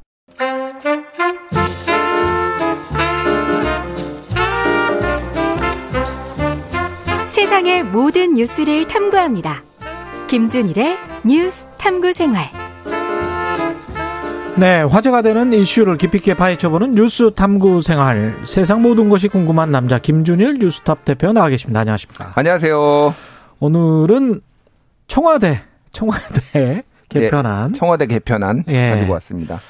윤석열 대통령이 일단 대통령 당선인이 음. 예, 청와대 개편 준비하고 있고 개편안 이제까지 나온 내용부터 한번 살펴볼까요? 예, 뭐 다 아시는 내용일 예. 수도 있는데 정리를 한번 하면은 일단 음. 청와대라는 명칭을 안 쓰지 않겠다. 예. 대통령실 이렇게 쓴다라는 거예요. 음. 근데 이제 미국에는 White House 뭐 이런 거 한국에는 있어서 Blue House. Blue House. 그래서 예. 어, 공무원들 문건에 BH 보고 뭐 이렇게 예. Blue House 줄여가지고 예. 그게 이제 없어질 것이냐. 저는 예. 개인적으로 그게 좀 궁금하더라고요. 어쨌든 대통령실 하면 DS가 되나요? 그러면 뭐. 예. Presidential Office. 어, 예. Presidential Office 뭐가 네. 될지 모르겠습니다. PO PO가 되나요? 예, PO box 생각나네 갑자기. 플레이오프도 있고요. PO는 어, 뭐 뭐가 될지 모르겠습니다. 예. 어쨌든 그렇게 하기로 했고요. 예. 가장 핵심적인 거는 지금 청와대를 지금 옮기겠다. 광화문이냐 음. 오늘 뭐 어제 오늘 계속 나오는 건 용산. 방금 김은혜 대변인이 음. 확실하게 정해진 건 무조건 옮기겠다는 거예요. 음, 음, 음, 청와대로는 지금 청와대는 절대 가지 않는다. 예. 이게 지금 아까 방금 전에 말한 내용입니다. 우리가 지금 방송을 하고 있을 때. 예, 예. 그 예. 얘기도 저도 봤는데 예. 시간이 너무 없어서 어. 그렇게 그 취임식 날 밖에 나오는 게 가능할지 여부가 저는 좀 궁금하긴 해요. 그러네. 바, 바꿀 게 너무 많거든요. 어쨌든 예. 뭐 그거 하나 또 하나는 이제 조직 개편이 있는데 그렇죠. 한마디로 하면 슬림화 슬림화 음. 하겠다라는 거고 그 중에서 가장 눈에 띄는 거는 민정수석실 폐지하고 수석 비서관제도 폐지하고 제2부속실 폐지하고 음. 수석 비서관제도는 일단은 뭐 민정수석, 정무수석 있잖아요. 수석이라는 게 붙자 다 비서관이거든요 원래. 예. 근데 거기에 수석이다라는 예. 건데 그거를 지금 안 하겠다라는 거예요. 어. 그리고 또 하나는 이제 민정수석 오늘 주로 얘기할 텐데 민정수석실 없애는 거. 제2부속실은 아시다시피 영부인, 영부인 영부인이랑 맞아요. 호칭 안 쓰겠다고 했으니까 예. 대통령 배우자 예. 이제 이 김건희 여사. 김건희 어. 여사가 되겠죠. 예. 이제 이 정부에서는 예. 여기 이제 뭐 보좌하는 건데 그것도 음. 없애겠다. 음. 뭐 그런 내용이 이제 핵심적이죠. 청와대 이전부터 근데 이야기를 해보면 음. 잠깐 이야기를 해보면 왜냐하면 지금 문자들이 오늘도 계속 그 이야기를 했었거든요. 예. 이전에 김준일 대표 오시기 전에 음. 김은희 님이 청와대는 그 자리에 그대로 두세요. 세금 낭비입니다. 김은아 님은 청와대 그냥 세종시로 가, 가세요. 이런 음. 제안도 하셨고 0795님은 리모델링을 해서 효율적으로 하면 되지 않을까요? 그러니까 지금 최강 시사 청취자 상당수가 음.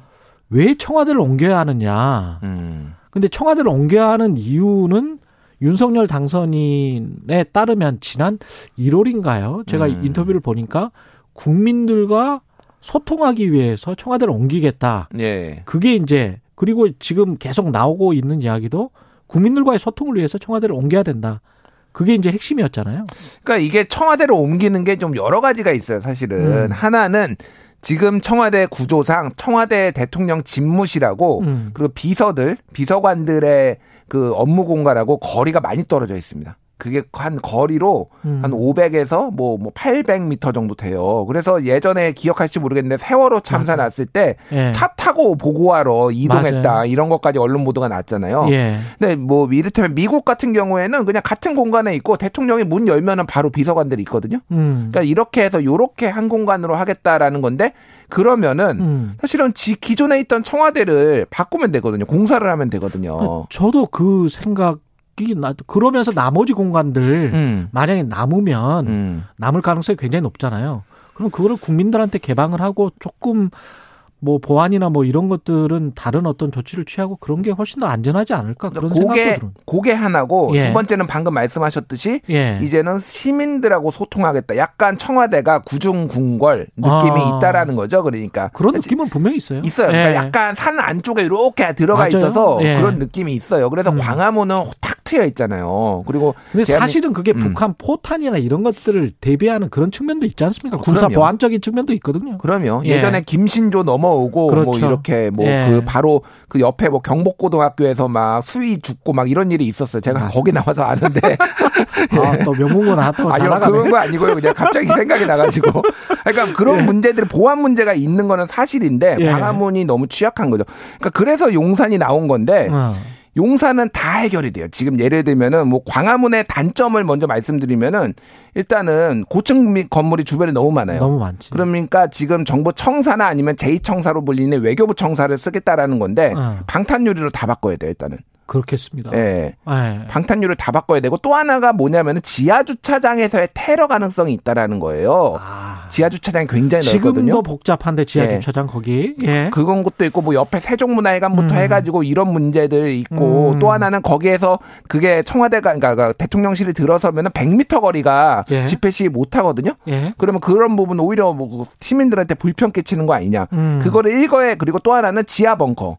그러니까 지하 벙커는 만약에 광화문으로 옮기더라도 청와대 거를 쓸 가능성에 대해서도 검토를 하고 있었어요. 음. 왜냐하면 새로 뭔가를 파는 게 너무 어렵다. 그렇죠. 깊이 파는 게. 그렇죠. 그러면 이중 낭비다. 뭐 이렇게 해서 이거를 일거에 해결할 수 있는 게 용산이었다라는 거예요. 지금 국방부에는 지하 벙커가 있으니까. 국방부 지하 벙커 있고 어. 그리고 이를테면 그 주변에 고층 빌딩 없고. 예. 근데 그러면은 음.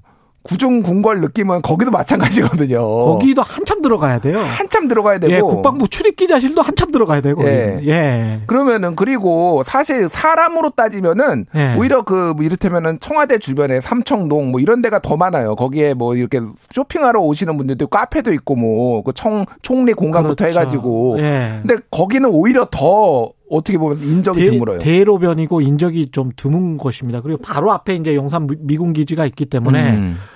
낮에 갈 때도 약간 좀 무서울 때가 있어요, 거기는. 그러니까요. 예. 그리고 거기 앞에 도로 좁거든요. 그렇죠. 엄청 막힐 겁니다. 만약 대통령 뭐, 아, 뭐 거기 2차선밖에 안 되네. 2차선밖에 예. 안돼 가지고 예. 뭐 이런 저런 거를 하니까 장점이 광화문 시대의 장점이 다 없어진다. 뭐 그 보안 문제나 이런 건 다 해결이 되는데. 음. 그래서 지금 굉장히 어저께 지금 뭐 이제 가 가지고 측정도 하고 막 그랬다고 합니다. 국방부에 가서? 예, 국방부에 예. 가가지고. 그러니까 뭐 그런 것들의 유력 검토는 맞는데 음. 고민이 깊을 것 같아요. 근데 어. 쨌든 나오고 싶어 한다. 어. 왜 나오고 싶어 하나. 뭐 이거에 대해서는 모르겠어요. 그러니까. 그러니까 명분은 이제 국민과의 소통인데 음, 음. 그 다음에 뭐랄까요. 행위를 좀 보고 국민과 음. 소통을 진짜로 하면 그건 음. 좋은 일이고요. 좋은 일이죠. 예, 그래서 이제 그 명분에 맞는 행위가 이루어지는지는 좀 더 봐야 되겠습니다. 판단은 음. 그 뒤로 미뤄야 될 것. 그러니까 뭐 일부에서는 뭐 예. 풍수지리 얘기도 있었는데 그거는 옛날부터 유홍준 전 문화재청장도 얘기를 했었잖아요. 옛날에 그렇죠. 광화문 시대 얘기를 하면서 너무 그런 쪽으로는 우리가 관심 갖지 말자. 아니 그러니까 저도 예. 그러니까 그런 예. 거는 조금 과도하게 관심 끊자는. 근데 예. 그런 얘기들이 과거에도 있었다. 예. 뭐이 정부 들어서 처음 나온 건 아니 그런 뭐 여러 가지 배경들이 있습니다. 예. 조직 개편과 관련해서는 이제 민정수석실 주로 말씀을 하실 텐데 음. 청와대 조직이 원래 어때 어땠습니까? 청와대 조직이요. 예. 너무 많이 바뀌어가지고요. 모르겠습니다. 이게 그러니까 보통 이제 청와대 조직을 얘기할 때 예. 몇 일실 뭐 몇 수석 뭐 뭐뭐 뭐 비서관 이렇게 얘기를 하잖아요. 그렇죠. 그래서 비서실장이 최고. 음, 음, 음. 예.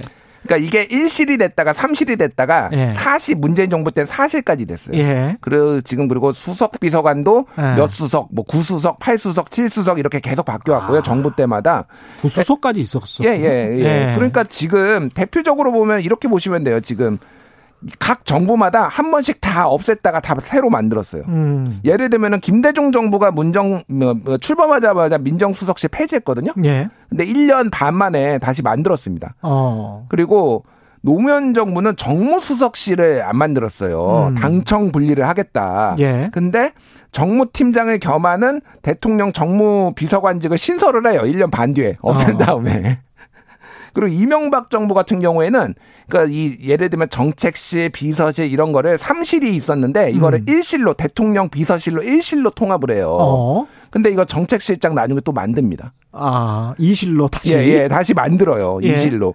박근혜 정부 때는 그러니까 이명박 정부 때 인사수석실이 없어졌거든요. 예. 인사수 근데 박근혜 정부 때 6년 만에 2014년 6월에 인사수석을 신설합니다. 어. 그러니까 인사 난맥상이 계속 이어지니까. 그러니까 한마디로 얘기하면은 처음에 모든 정부는 우리 슬림화할게. 우리 그 제왕적 대통령제 좀 권한 내려놓게 하면서 전부 다 축소 지향형으로 갔었군요. 축소로 갔다가 네. 근데 하다 보면 슬금슬금 하나씩 생각이 나는 거. 이게 좀 부족하지 않나? 그렇게 해서 또 하나 만들고 또 하나 만들고 해서 다시 도로 커졌다. 이거의 반복의 역사다. 이렇게 보시면 될 것 같아요. 실제로 들어가면은 일을 하려다 보니 음. 부족할 수밖에 없다는 측면도 있을 것이고 있을 거 있죠. 청와대 직원들 이야기를 과거 정부들 이야기를 들어보면 진짜 일은 많이 하더라고요. 아, 많이 해요. 거기에 예. 죽어요, 진짜. 제가 뭐 얘기 뭐 새벽 6시부터 가 가지고. 그러니까 그렇게까지 해야 되나, 저는 솔직히. 예. 그런 생각도 듭니다. 아침 그러니까요. 6시부터 밤 11시, 12시까지 있어야 밤 11시까지 되는. 보통 하더라고요. 예. 예. 그 뭐, 그 정도로 일이 많냐고 하니까 일이 많대요, 진짜로. 주 120시간에 실현할 수 있습니다, 거기는.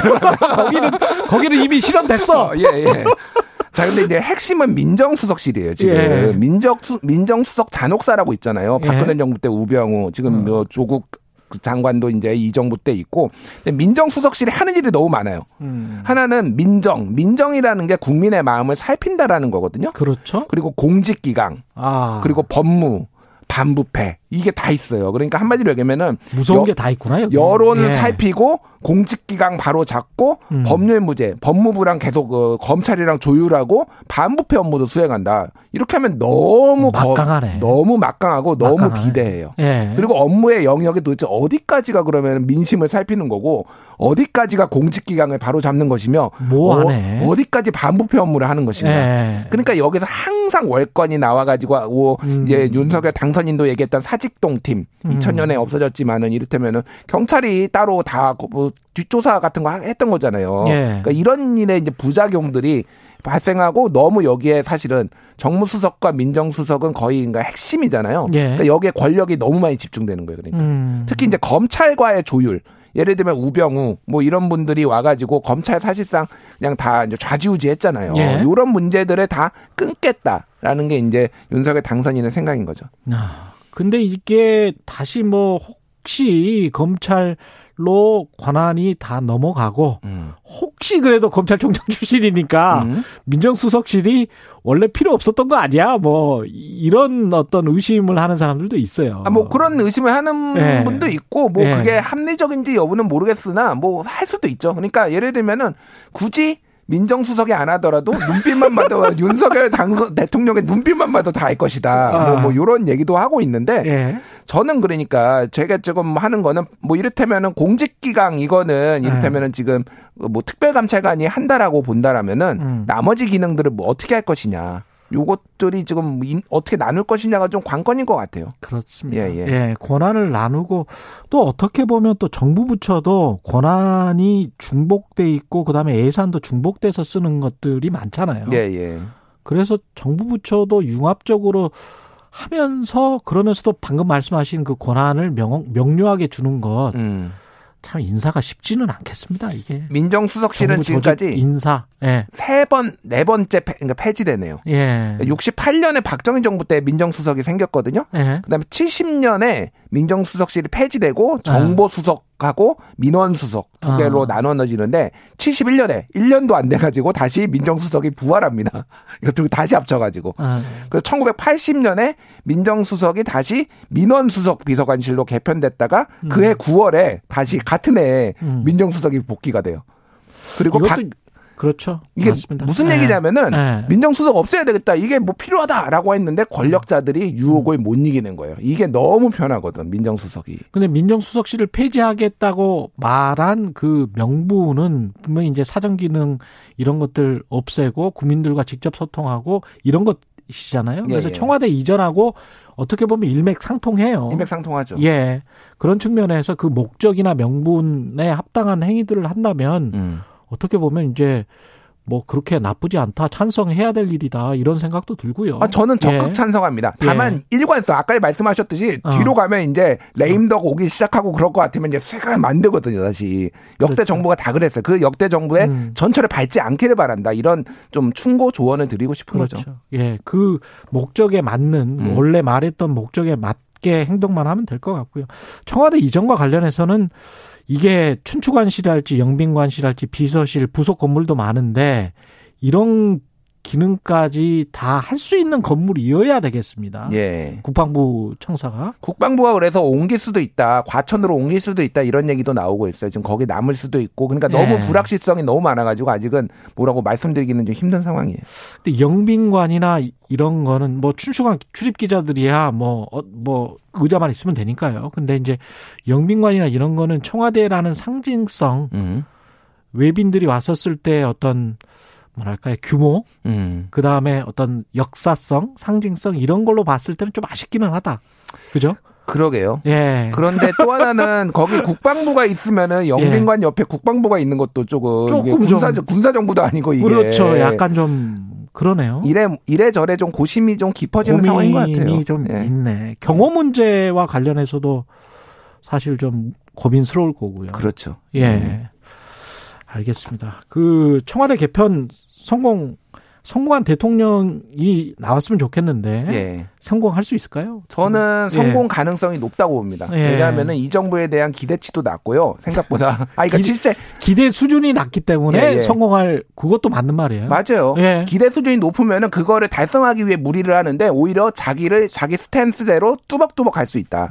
그 예. 저도 비슷한 생각이에요. 예. 기대 수준이 오히려 52%로 낮으면 음. 역대 정부보다 그러면 훨씬 더 일을 잘한다라고 칭찬받을 수 있어요. 예. 예. 김용규님, 청와대 이전 공약 안 지키셔도 됩니다. 다른 중요한 공약들을 이행해 주세요. 현승일님은 청와대 넓은 부지 잘 활용하시길. 그 뒤에 뭐 산이랄지 그걸 활용해서 저도 뭐 등산을 좋아해서 뭐 이전 개방 그것도 괜찮을 것 같긴 하고. 어, 좋죠. 거기 되게 좋아요. 예. 헛갈리네. 헛갈려. 예. 오늘 말씀 감사합니다. 예. 예. 지금까지 김준일 뉴스톱 대표였습니다. KBS 일라디오 최경영의 최강시사 듣고 계신 지금 시각은 8시 46분입니다. 여러분은 지금 KBS 일라디오 최경영의 최강 시사와 함께하고 계십니다.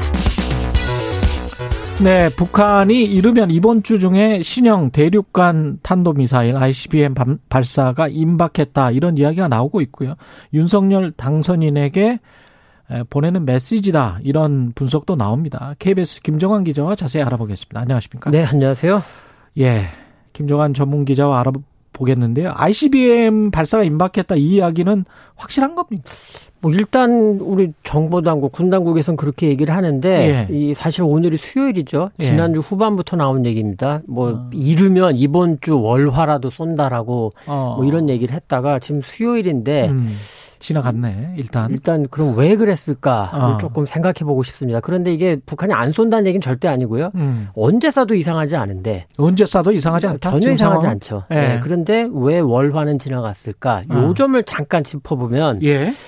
이거죠. 제가 보기에는 미국과 중국이 지금 러시아의 우크라이나 침공 이 관련해서 지금 미국과 중국이 어제 접촉했습니다. 로마에서 예. 미국 백악관의 제이크 설리번 국가안전보좌관 그리고 중국 공산당의 양재츠 이 외교 담당 그 정치 국원 아주 음. 고위급이 만났습니다. 예. 뭐 할 만한 얘기 다 했다. 이제 함부로 움직이지 마라. 러시아 지원하지 마라. 음. 그리고 북한 문제에 대해서도 얘기 다 했다. 그리고 이제 중국은 좀 반발한 것처럼 보이는데 예. 북한 입장에서는 미사일을 쏘는 것 자체는 다 준비됐는데 예. 미중이 지금 어떤 상태인지 이거를 지금 굉장히 면밀하게 들여다보는 것 같습니다. 무슨 말씀이냐면 미중이 어떤 상태인지 그렇죠. 이게 굉장히 중요한 포인트예요. 예. 나중에 조금 더 말씀드리겠지만 예. 북한 입장에서는 어차피 ICBM을 쏠 거고 네. SLBM도 가능성이 굉장히 높고 음. 여차하면 핵실험도 갈 텐데 그런데 아. 중국이 어떤 입장일까? 요거를 북한이 완전히 무시는 못합니다. 그렇죠. 그렇기 때문에 네. 지금 미중이 이번에 고위급 접촉을 한그 음. 그 이후의 분위기가 그러니까 음. 우리가 쏴도 그럼 또 이제 미국이 난리가 나겠죠. 우리도 그렇죠. 그렇고 예. 그럴 때 중국이 어떤 입장일까? 만에 하나 어. 안보리 유엔 안보리 추가 제재 얘기가 나오고 들끓을 때 음. 중국이 지난번처럼 계속 뭐 반대를 해주면 좋은데 음. 과연 반대 안 하고 혹시라도 기권하면서 그냥 넘어갈 수도 있다면 모른 척할 그렇죠. 수 있다. 그러니까 이제 북한 입장에서는 그런 분위기를 조금 보는 게 아니냐. 그러니까 아. 요거는 뒤집어서 생각하면 예. 북한이 오늘 저 사실은 오늘도 새벽에 일어나서 기사를 먼저 봅니다. 음. 뭐 쐈는지. 음. 근데 이제 오늘 안 쐈으니까 그런데 내일이건 모레건 뭐 다음 주건 쏜다라고 하면 예. 전혀 이상하지 않고 그거는 예. 중국의 분위기를 북한이 판단했을 때 음. 쏴도 크게 걱정 없겠다라고 봤을 수 있다. 요 점을 좀 말씀드려야겠습니다. 중국이 분위기를 본다는 것은 지금 블록화된 경제 하에서 미국과 중국이 급전 갑자기 바뀌어서 그러니까 협력할 수 있다는 여지가 가능성? 전혀 없어 보이는 게 아니라 왜냐하면 네. 이번에 미중의 고위급 접촉을 보면 그렇죠. 북한 문제 협력해라. 네. 러시아 지원하지 마라. 음. 이렇게 썰리반 보좌관이 얘기를 한 거로 지금 뭐 기사에 나옵니다. 그렇죠. 거기에 대해서 중국은 그런 거 원하면 대만 문제, 타이완 문제에서 손 떼라. 아. 자, 이 부분이 지금 당장은 안 될 수 있는데 미국 입장에서는 사실 국제 관계, 국제 정치라는 게 내일을 음. 모릅니다. 내일이 아니라 한 시간 뒤도 모르거든요. 그렇죠. 바뀔 수 있습니다. 미국이. 그렇죠. 그럴 때 중국은 그러면 이제까지 북한과 밀접한 관계를 맺고 있었는데 음. 대만 문제에서 미국이 바뀐다라고 음. 한다면 가능성이 굉장히 낮지만 예. 그럴 경우에는 뭐 중국이 미국에게 적극 협력하겠죠. 그런 아. 것을 북한도 굉장히 신경 쓰면서 그리고 과거 북중의 역사를 볼 때 불신의 역사였지 아. 진정하게 믿거나 신뢰하는 역사가 아니었거든요. 음. 이런 점을 좀 우리도 같이 봐야 된다. 일단 이렇게 좀 말씀드리겠습니다. 근데 왜 미사일을 쏠려고 하는 했던 거예요? 음, 뭐 여러 가지 이유가 있는데요. 예. 일단 우리 속담에 개도 무는 개를 뒤돌아본다고 합니다. 북한 입장에서는 가만히 있고 모라토리엄 다 꼬박꼬박 지켜주고 음. 해도 떨어지는 거 없었어요. 북한 예. 입장에서는. 그렇게 예. 본다면 그리고 바이든 행정부가 계속 외교, 대화, 음. 협상 무조건 만나자라고는 하는데 사실 북한이 보기에는 별 성의가 없는 그리고 음. 우리가 핵실험도 안 하고 ICBM도 안 쏘고 SLBM도 안 쏘고 미국은 이런 거 다 즐기는데 그리고 이제 우리 대한민국 음. 남쪽에 대해서도 별로 지금 압박하거나 뭐 국제적인 이런 그 긴장 높이지 않는데 근데 우리한테는 아무것도 떨어지는 게 없다. 어. 그러니까 제재는 계속되고 있고 강화하겠다고 하고 그렇죠.